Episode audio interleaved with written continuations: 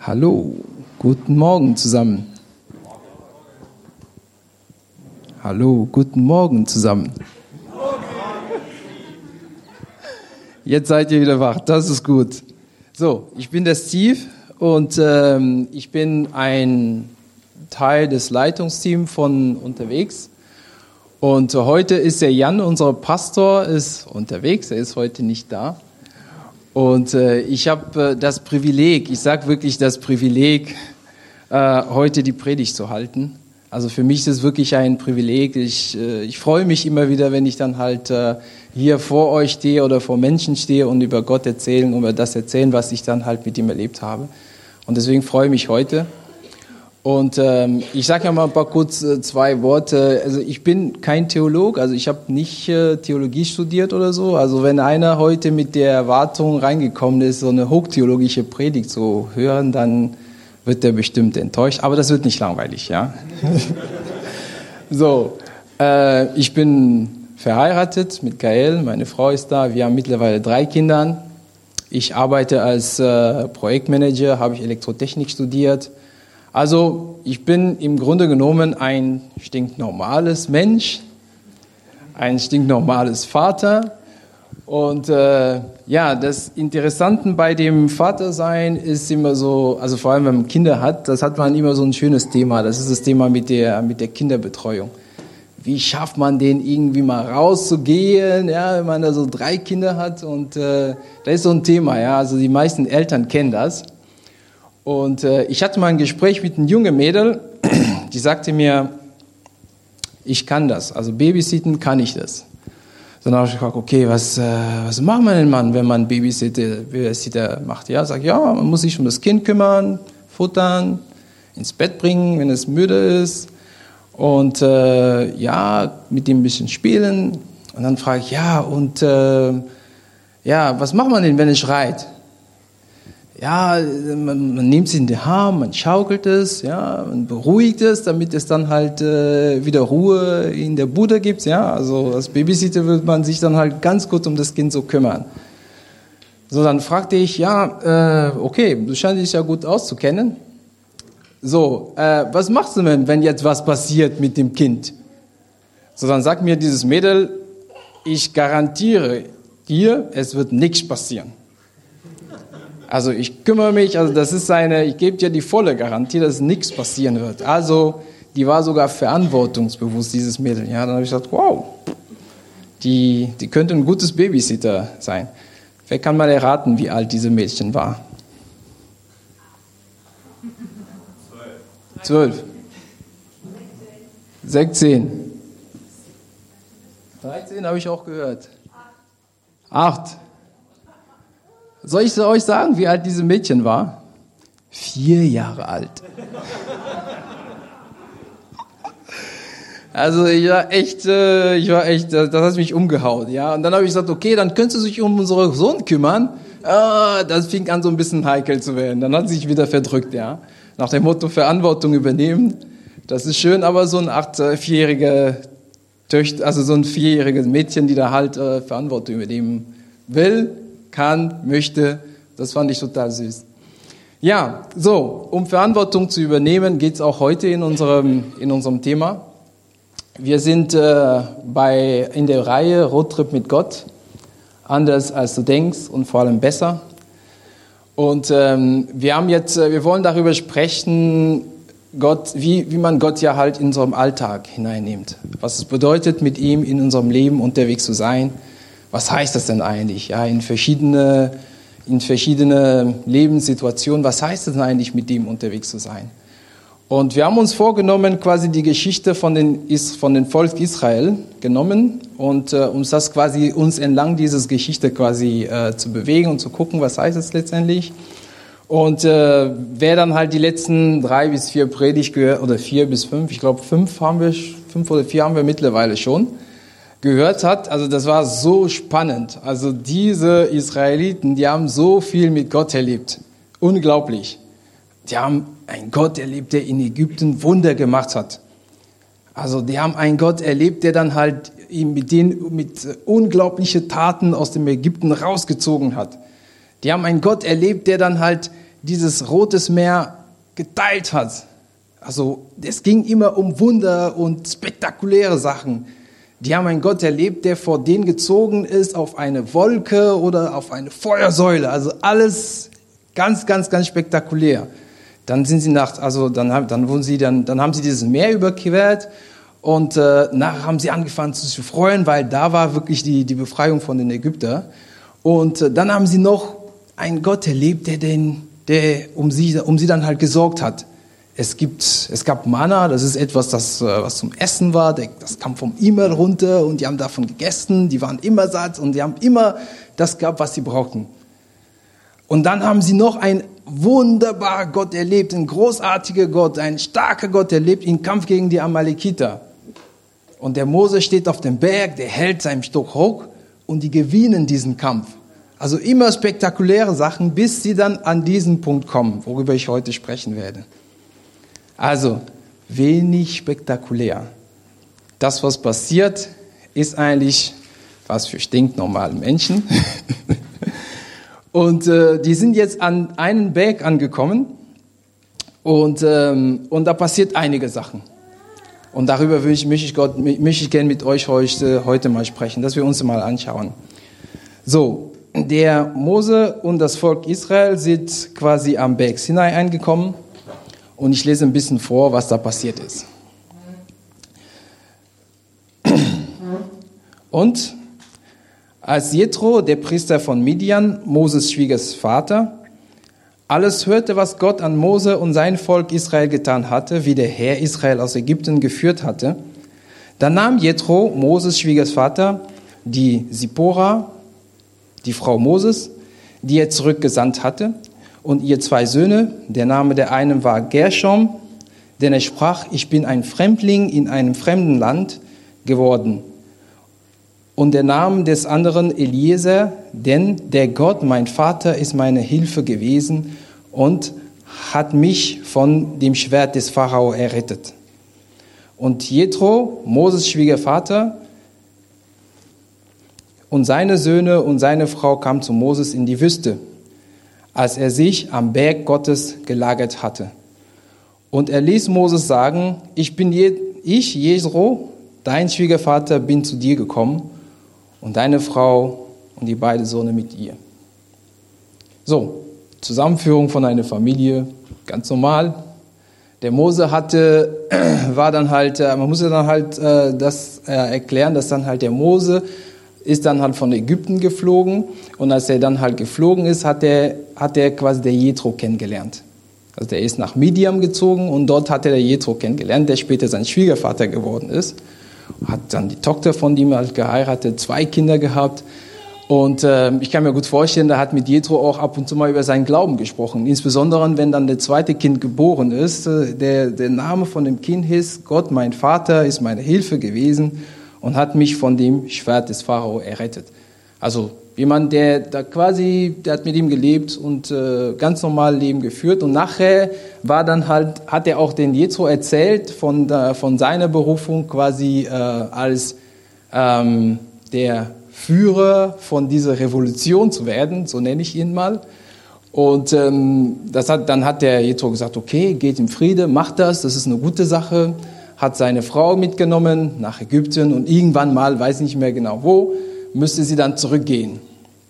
Also, ganz normales Leben.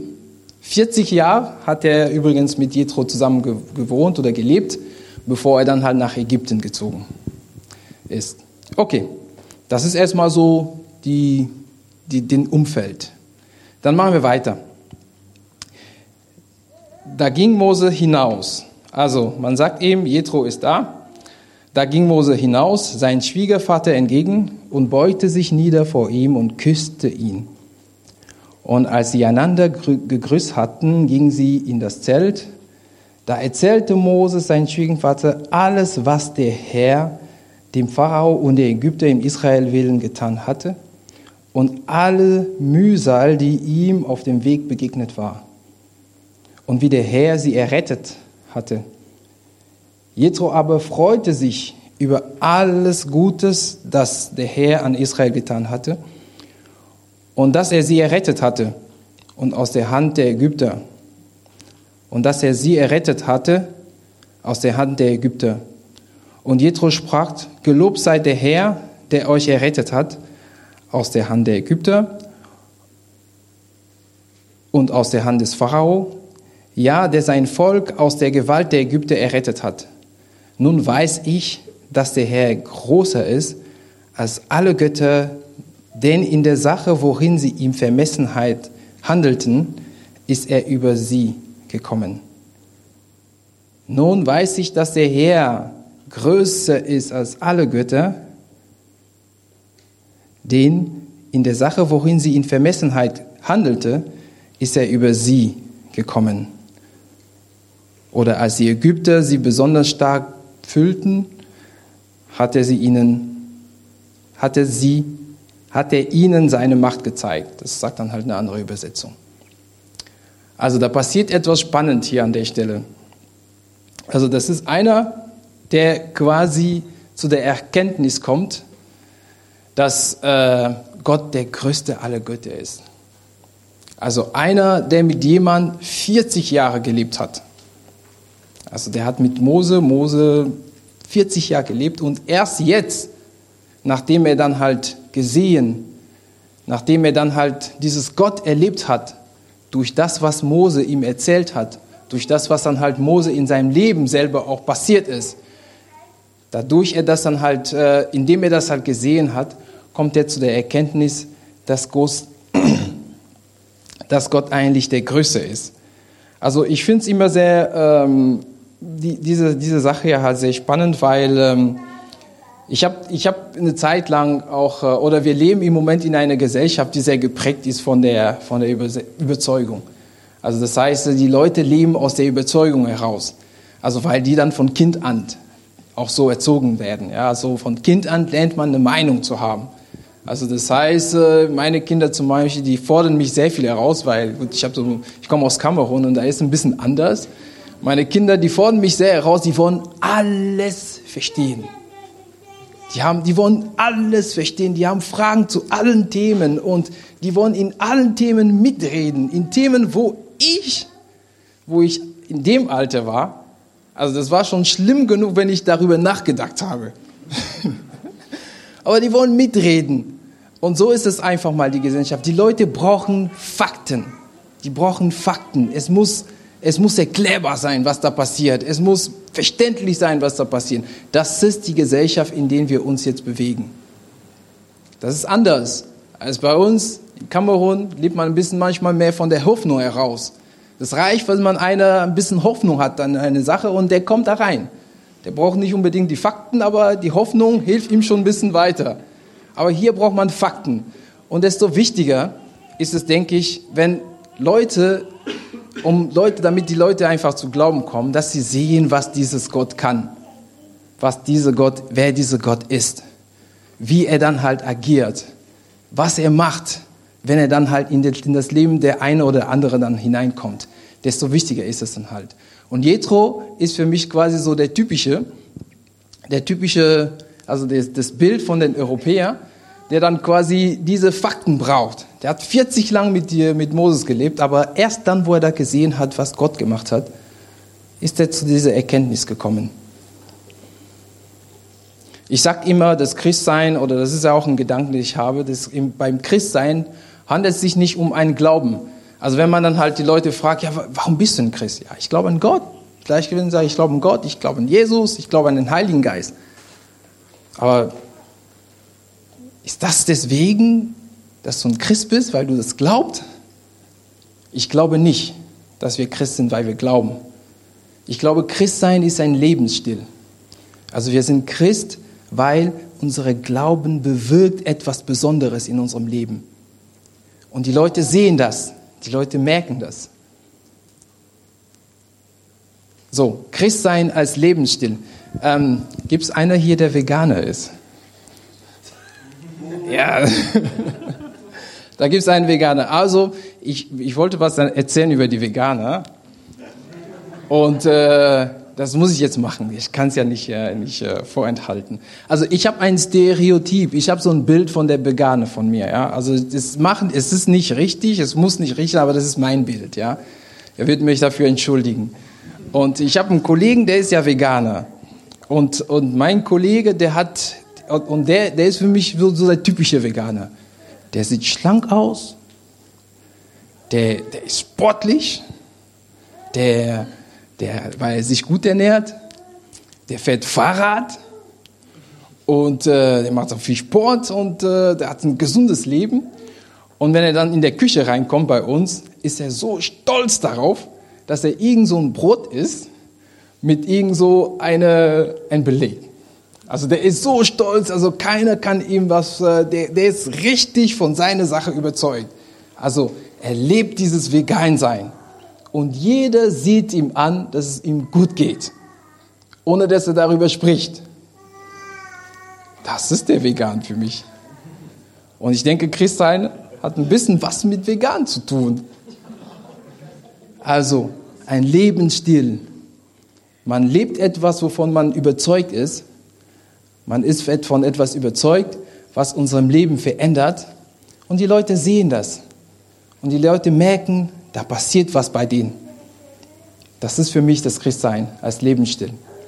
Wir gehen weiter in der Geschichte von Mose und Jitro. Das wird noch spannender. So, der Jitro kommt zu dieser Erkenntnis und... Ähm, Und was passiert danach? Habt ihr Vers zwölf. Und Jethro, Moses, Schwiegersvater, nahm Brandopfer und Schlagopfer, um Gott zu opfern. So, die haben sich gefreut, die haben gefeiert. Da kamen Aaron und alle Ältesten von Israel um ihn, um mit Moses, Schwiegervater, ein Mahl zu halten vor dem Angesicht Gottes. Also die haben sich richtig gefreut, gefeiert, miteinander gegessen.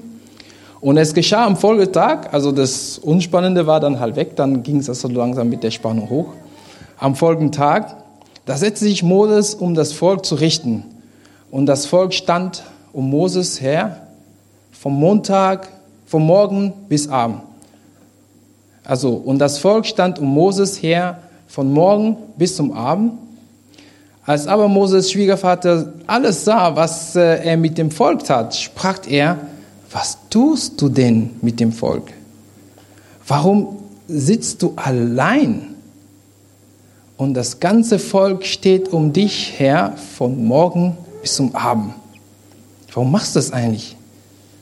Mose antwortet seinen Schwiegervater: Das Volk kommt zu mir, um Gott zu befragen. Denn wenn sie eine Rechtssache haben, kommen sie zu mir, dass ich entscheide, wer von beiden Recht hat, und damit ich ihnen Gott, Ort, Gottes Ordnung und seine Gesetze verkünde. Der Jethro beobachtet, wie der Moses arbeitet, und fragt der Moses: Warum macht er das eigentlich? Warum, warum sitzt er dann halt von morgen bis Abend? Ihr könnt euch vorstellen, den ganzen Tag saß er da. Leute sind zu ihm gekommen, haben mit ihm gesprochen. Der hat, die, der hat Sachen gemacht mit denen. Jeden Tag. Und Jethro, äh, und, und Jethro beobachtet das und sagt: das ist, ja, das ist ja interessant, was er macht. Die Leute kommen zu Moses und fragen den Moses über Sachen, die deren persönliches Leben eingehen. Die wollen verstehen, wie, wie Gott dann halt zu den einzelnen Situationen steht, die sie gerade erleben, in deren eigenen Leben. Die wollen dann halt verstehen, wie steht dann halt Gott zu das, was sie gerade erleben, in der Beziehung mit anderen Leuten. Also man kann sich ja vorstellen, einer kommt dahin und sagt: Ja, ich habe ja gerade Streit mit meinen Nachbarn. Also der hat einen Zaun hochgezogen dazwischen unsere Grundstücke. Und dabei ist er dann halt, ein Teil von meinem Grundstück hat er dann halt weggenommen und nicht mal gefragt. Oder der andere kommt und sagt: Ja, ich habe gerade Stress bei der Arbeit. Ich komme mit meinen Kollegen überhaupt nicht klar. Also die geht mir der Massen auf die Nerven und äh, ich weiß nicht mal, was ich da tun soll. Der andere kann, ja, ich komme jetzt gerade, ich möchte Karriere machen. Und ähm, ich frage mich, wie ich das ja tun soll. Ich habe einen Chef, der möchte mich ja gar nicht befördern. Der macht mich vielleicht nicht. Der andere kam, ja, ich habe gerade ein Kind bekommen und ich bin überfordert mit meiner Situation mit dem Kind. Ich weiß nicht, wie ich ihm erziehen soll. Was muss ich dem beibringen? Ja, zum Schlafen.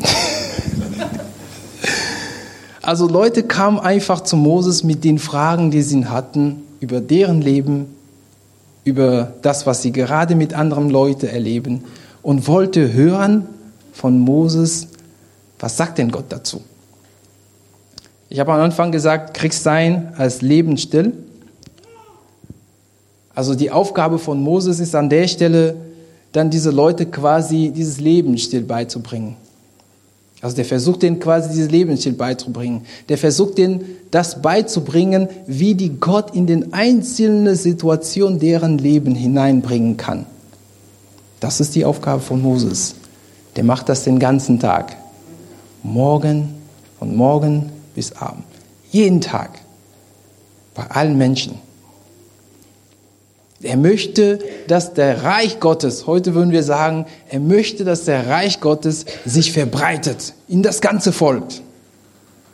Das ist wofür, das ist die Verantwortung, die er hat. Und das Interessante, was ich daran finde, ist, dass das Reich Gottes in den kompletten Volk, in die ganze Welt geht. Das ist etwas, was Gott selber auch schon von einer langen Zeit vorhatte. Als Gott dann halt die Menschen erschaffen hat, erzählt man, dass er die als sein, also die Bibel erzählt, dass er die Menschen als, also du und ich, jeder einzelne von uns, als sein Ebenbild geschaffen hat. Das hatte Gott gemacht. Und er wollte, dass dieses Ebenbild, der quasi aus der Beziehung mit ihm gelebt hat, dass es dann halt nur noch solche Leute auf die ganze Welt gibt. Der hat uns die Fähigkeit gegeben, uns zu vermehren als Ebenbild Gottes. Und dann ist ja die Sünde passiert. Und die Sünde hat uns dann quasi die Konsequenz gehabt, dass wir uns aus der, Be- dass eine Trennung, also dass diese Beziehung gebrochen ist. Und, ähm, und dann dadurch ist dann quasi dieses Plan, vom, vom, das Gott eigentlich hatte, da so ein bisschen zum Schwanken gekommen. Weil die Sünde dann halt äh, dass, äh, quasi die Konsequenz hatte, dass dann halt eine Trennung entstanden ist. Und, ähm, und wir haben ja letzte Woche im Karfreitag oder im, im Ostern gefeiert. Und dass Jesus dann gestorben ist und durch das Sterben hat er dann halt die Konsequenz von dieser Sünde alles auf ihm getragen, sodass wir wieder leben können. Das war, gest- das war letzte Woche die Botschaft. So, Jesus ist für uns gestorben, damit wir unsere Sünde vergeben, äh, damit sind unsere Sünde vergeben worden. Und der hat die Konsequenz von dieser Sünde, dass dann halt wir getrennt von Gott leben, auch auf ihm quasi genommen, damit wir wieder leben. Also mit der Auferstehung Jesus hat dieses Plan Gottes wieder Kurs aufgenommen. Also, das ist dann halt, das ist dann im Grunde genommen diese Verantwortung, was ich jetzt gerade sehe, was der Mose tun.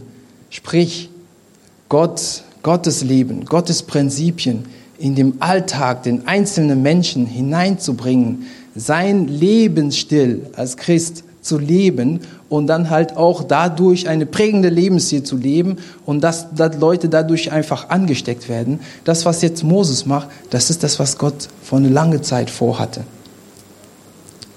Reich Gottes, die Verbreitung des Reich Gottes, die ganze Welt.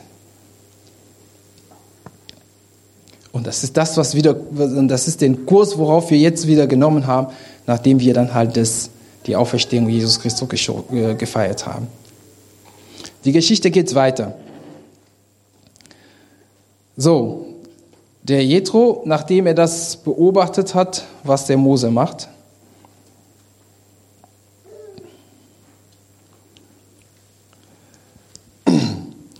fängt an zu sprechen. Aber Moses' Schwiegervater sprach zu ihm: Es ist nicht gut, was du tust. Du bist müde und kraftlos, sowohl du als auch das Volk, das bei dir ist. Denn diese Sache ist zu schwer für dich. Du kannst sie allein nicht ausrichten. So höre auf meine Stimme, ich will dir raten und Gott wird mit dir sein. Triff du für das Volk vor Gott und bringe du ihre Anliegen vor Gott. Und erkläre ihnen die Ordnungen und Gesetze, dass du ihnen den Weg verkündest, auf dem sie wandeln und die Werke, die sie tun sollen. Sieh dich aber unter dem Volk nach tüchtigen Männern um, die Gott fürchten, Männer der Wahrheit, die dem ungerechten Gewinn feind sind, die Sätze, die Sätze über, die, über sie als Oberste über tausend, über hundert, über fünfzig und über zehn. Damit sie dem Volk alle Zeit recht sprechen, alle wichtige Sachen aber sollen sie vor dich bringen und alle geringe Sachen sollen sie selbst richten. So wird es dir leichter werden, wenn sie die Bürde mit dir tragen. So wird es dir leichter werden, wenn sie die Bürde mit dir tragen. Wenn du das tun wirst und wenn es dir Gott gebietet, so wirst du bestehen können. Und dann wird auch dieses Volk in Frieden an seinen Ort kommen. Also der Jethro guckt sich an, was dann halt der Mose macht. Der Mose Also ich, ich war ja sehr, ich, ich bin über den Charakter Mose sehr, ich finde ihn sehr, sehr interessant. Also ich mache jetzt erstmal, der, der, der Mose, der wurde als Anführer von dieser Revolution von Gott ernannt. Aber wenn ich den so richtig gucke, also der hat sich selber am Anfang beschwert, dass er nicht sprechen kann. Also ein Anführer von einer Revolution, der nicht sprechen kann. So.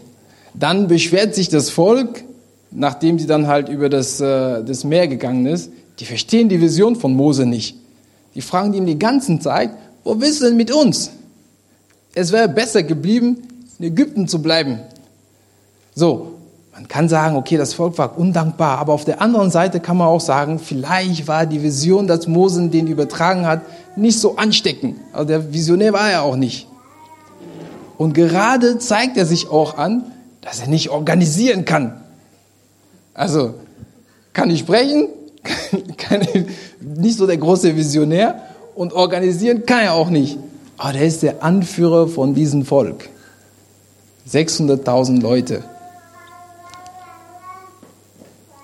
Und ich habe mich immer gefragt, warum denn eigentlich? Was qualifiziert den eigentlich für diesen Job? Das habe ich die ganze Zeit, ich, ich, ich, ich, was qualifiziert den eigentlich für diesen Job? Also, der, der hat nichts, der bringt nichts mit, aber der ist der. Und Gott steht dann so dermaßen drauf, dass er diesen Job tut. Und Jethro erinnert ihm an das, was ihm daran qualifiziert.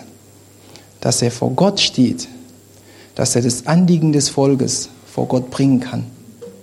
Dass er dann halt das, was Gott sagt, hören kann und weitergeben kann. Das ist das, was ihm qualifiziert. Und Jethro erinnert ihm gerade daran, dass er das macht, was ihm für seinen Job qualifiziert.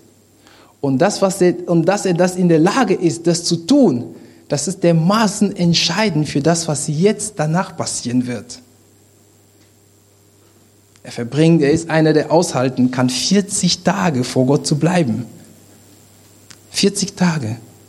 Und das qualifiziert ihn für diesen Job.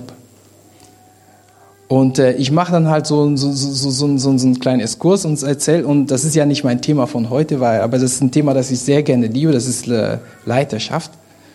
Und äh, für jeder, die dann, für jeder, der dann quasi eine Leiter, leitende Aufgabe hat, also der in, in seine Kirche mal eine Gruppe von Personen leitet oder in seinen Beruf, ja, einzelne Personen leitet, in der Familie, weil Leiterschaft ist auch ein Thema in der Familie, als Vater, als Mutter, als Ehemann, als Ehefrau.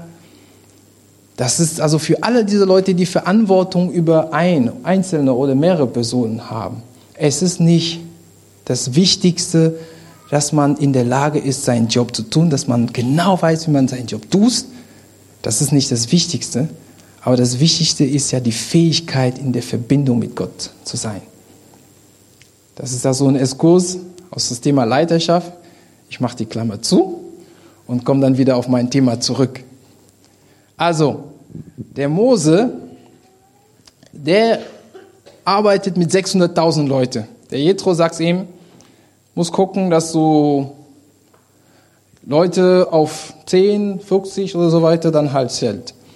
Ich habe mal ein bisschen hochgerechnet, so sechshunderttausend Leute, das sind sechzigtausend über zehn, zwölftausend über fünfzig, dann sechstausend über hundert, dann nochmal sechshundert über tausend. Also insgesamt achtundsiebzigtausendsechshundert Leute, die dann halt quasi die Verantwortung mit übernehmen sollen. Also der Mose, der hat tatsächlich den Job von achtundsiebzigtausend Leute gemacht. Könnt ihr euch das vorstellen? Also der Mose, der hat den ganzen Tag den Job von achtundsiebzigtausend Leute. Unglaublich. Also kein Wunder, dass es nicht funktionieren kann. achtundsiebzigtausend Leute. Heute war ich ja halt joggen und äh, das tue ich auch manchmal. Und da habe ich, ich habe, ich habe, beim Joggen habe ich immer ein Problem, weil wenn ich ja Leute treffe, die Hundegassi führen, dann kriege ich immer so einen Schrecken, so einen Schreck. Und dann laufe ich, dann laufe ich immer so und gucke der Hund in die Augen, weil sobald er irgendwelche falsche Bewegung macht, muss ich reagieren. So, dann tue ich das. Und dann läuft da halt einmal an einer vorbei, das war ein etwa älterer Mann, der merkt, ja, ich bin fokussiert auf seinen Hund. Und der fängt an, mit mir zu sprechen. Auch eine ja, seltsame Situation, weil, wieso, wieso spricht er mich da jetzt an? Ja? Und sagt, ja, der tut nicht. Ich sage, ja, okay, aber ich laufe da vorbei. So. Dann sagt er mir, ja, ja, und der will sprechen mit mir. So, dann halte ich mich mal an und er sagt mir, ja, eigentlich sollten Sie auch so einen Hund haben. Ich sage, ja, warum? Warum muss ich denn so einen Hund haben? Ich sage, ja, dann brauchen Sie ja nicht mehr so allein joggen. Dann können Sie beim Gassi gehen schon ein bisschen Sport mit ihm machen. Ich sage, ja, okay, ja, ja, klingt interessant.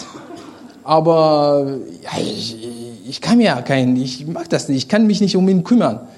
Dann sagt er mir, ja, Sie arbeiten bestimmt, Sie haben ja Geld, bestimmt, ja, ein bisschen Arbeit tun Sie ja bestimmt. Und Sie hätten ja auch Geld, um... um Um, um, um, um sich dann halt um diesen Hund zu kümmern.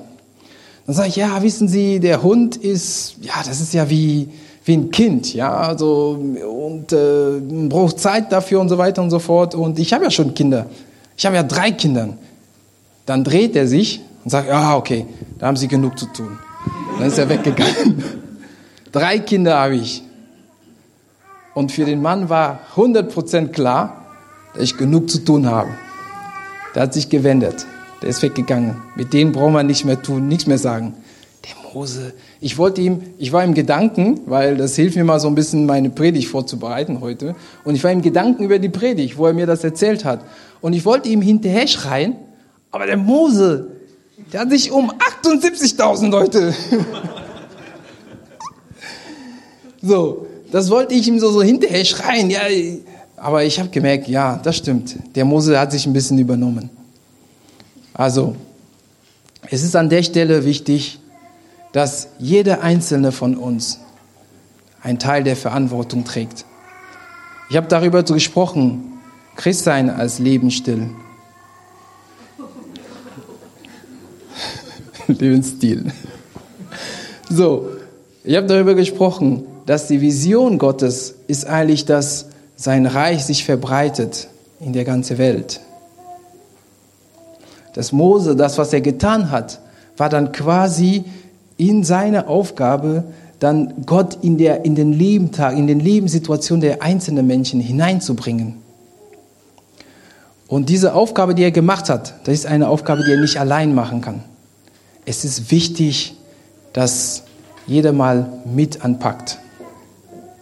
Ich bin mir hundert Prozent sicher, gut, neunundneunzig, vielleicht achtundneunzig, dass jeder von uns, der hier ist, kennt mindestens zehn Personen. Nee, ich bin mir hundertfünfzig Prozent sicher, weil wir sind ja schon mehr als zehn hier. Also das heißt, ich bin mir hundert Prozent sicher, dass jeder von uns mindestens zehn Personen kennt.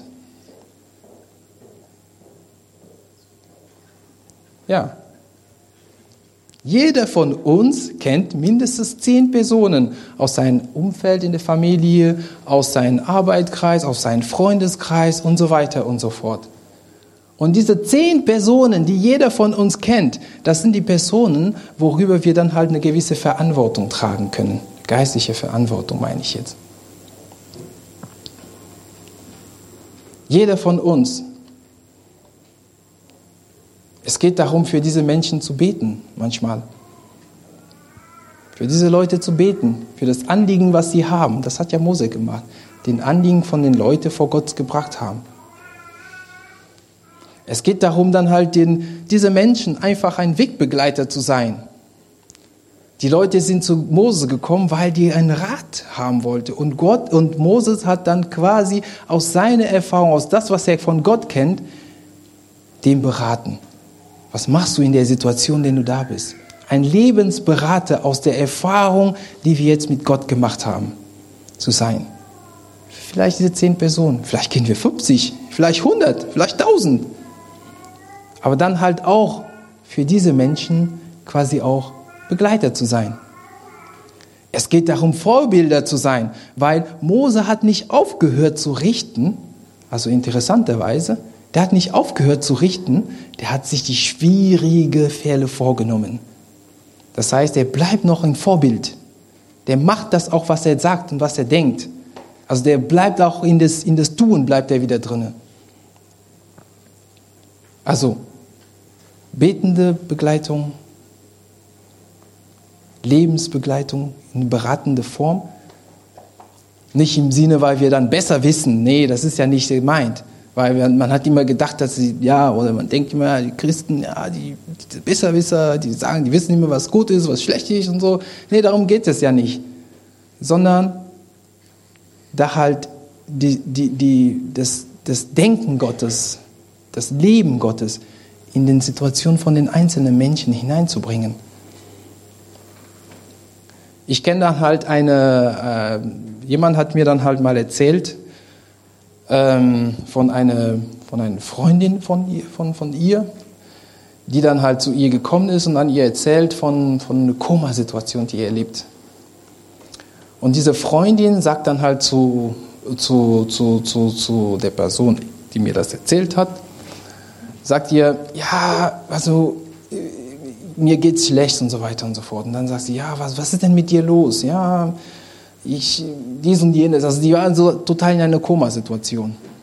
Und die Bekannten von mir dann halt erzählt, sagt dann halt zu ihrer Freundin, ähm, ja, ich kenne das, ich erlebe das ja auch. Ich selber gehe gerade durch die und diejenige Phase. Und die Freundin sagt, ja, ich weiß es, aber bei dir merkt man dir das nicht an. Also, die Freundin ist nur zu ihr gekommen, nicht, weil die wusste, dass diese Person nicht in der gleichen Situation reinfällt, sondern weil die weiß, in der Situation, wo sie sich befindet, die hat irgendwas, was ihr hilft, damit umzugehen. Das nenne ich Lebensgott, Gottesprinzipien in den Alltagssituationen hineinzubringen. Ich habe einen Kollegen, der, der, der, der ist einmal zu mir gekommen und hat mir was gesagt, was mich auch umgehaut hat. Der kennt, der weiß nicht von meinem Glauben. Und der kommt und sagt mir eines Tages, Steve, weißt du was? Ich habe das Gefühl, wenn wir mit dir arbeiten in den Projekten, die du machst, ist es anders. Ich sage, ja, was ist denn anders? Der sagt mir, ja, du gehst anders auf die Menschen zu. Ja, wie das? Der sagt, er merkt bei mir im Projekt, dass es dann, dass mir die Menschen dann, sind dann wichtig, die da arbeiten. Also der merkt, der hat das Gefühl, der wird ernst genommen, der wird, der wird anders zugegangen auf die persönliche Ebene. Ich habe gesagt, okay, das ist gut. Aber für mich war das so, ja, aber ich bin auch fordernd. Ich möchte aber auch Ergebnis sehen. So, aber dann habe ich gemerkt, dieses, dieser Satz hat mich wirklich, wirklich geprägt. Dann habe ich gemerkt, in meiner Aufgabe geht es nicht nur um das, was ich tue, dass, ich, dass wir unsere Ziele erreichen, dass wir das, was, wofür unsere Kunden uns bezahlen, auch, auch, auch, äh, auch tun, sondern dass Menschen, die mit mir auch arbeiten, dass sie dann auch gewisse, gewisse Sachen erleben, die da was mit Gott zu tun haben, ernsthaft genommen werden, auf einzelne Personen gehen, die einzelne Gaben von den Menschen zu fördern und so weiter und so fort, weil so ist Gott zu uns. Und äh, es gibt dann halt im Grunde genommen äh, ungefähr drei Phasen, die man da so im, im Leben durchgeht, also im christlichen Leben. Das ist ja das Thema mit der Vergebung, wenn man erkannt hat, okay, man ist äh, Gott vergibt dir deine Schuld. Das ist das Thema mit der, das haben wir, der Veränderung. Ja, dass man durch den Geist Gottes in uns, dass wir verändern werden, dass, Charakter, dass wir Charaktereigenschaften bekommen, die vom Geist Gottes geprägt sind. Das ist so eine zweite Lebensphase. Und dann gibt es auch noch die dritte Phase, wo es um die Wirkung geht. Das heißt, dass der Geist Gott durch uns agiert und dass wir quasi an diesem Plan, das Gott hat, das Reich Gottes auf dieser Erde sich etabliert, auch beitragen. Das geht in die kleinen Sachen. Es geht los mit jetzt davon zu erzählen, was man selber erlebt hat mit Gott. Es geht dann halt auch davon, die Leute einfach ein Teil zu, äh, einfach, die Leute einfach die Möglichkeit geben, einen Teil zu haben an das, was wir mit Gott erleben. Dass die Leute durch uns Gott erleben. Durch das, was mit uns passiert. Das geht auch bis hin zu diese spezifische Aufgabe, die man dann halt, die, die dann halt, die wir dann halt auch in diesem Plan dann auch ausführen sollen oder können oder müssen. Das geht auch darum, das dann halt quasi das auch zu erkennen, wie der Mose seine spezifische Aufgabe erkannt hat. Diese drei Lebensphasen durchgehen wir und ähm, ich finde es ja, der Johannes schreibt dann halt was dazu. Und äh, wenn er dann halt in seinen Brief und, und, ich, und äh, er begrüßt dann halt quasi die Leute, die dann in diesen Lebensphase leben und, äh, und sagt dann, ich suche jetzt die Verse,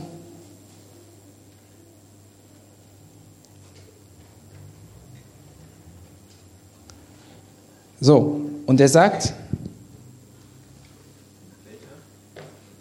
im ersten Johannes zwei, Vers zwölf, ich schreibe euch, ihr Kindern, weil euch die Sünde vergeben sind, um seinen Namens willen, um Jesus' Namen.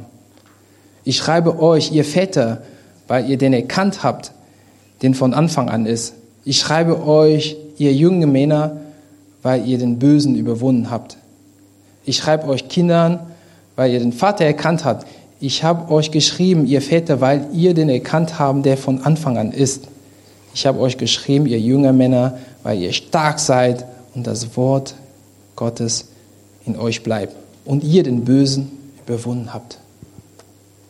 Vergebung, Veränderung und Wirkung. Das sind so drei Komponenten, die dann halt quasi dazu gehören. Wir haben über Vergebung und Veränderung am Ostern gesprochen. Christus ist für uns gestorben, für jede einzelne von uns. Unsere Sünden sind vergeben. Das ist keine Diskussion. Es gilt, das nur zu akzeptieren. Mehr ist es nicht, als zu tun. Deine Sünden sind vergeben. Wir haben im Ostern darüber gesprochen, dass Christus durch das Leben und das Wiederauferstehen von Christus, dass wir leben können. Veränderung. Der Geist Gottes in dir ist in der Lage, Veränderungen zu bewirken. Das, was das Thema für heute ist, ist das Thema Wirkung. Der Geist Gottes ist in der Lage durch uns und wird dann halt durch uns quasi auch, dass wir dann halt ein Teil von diesem Plan Gottes dann auch, dass, dass wir zu einem Teil von diesem Gottesplan beitragen, das Reich Gottes auf diese Erde verbreitet wird. Durch ein prägendes Lebensstil, nicht weil wir darüber sprechen, sondern weil die Leute durch unserem Leben Gottes erleben und dann halt auch zum Glauben kommen. Amen.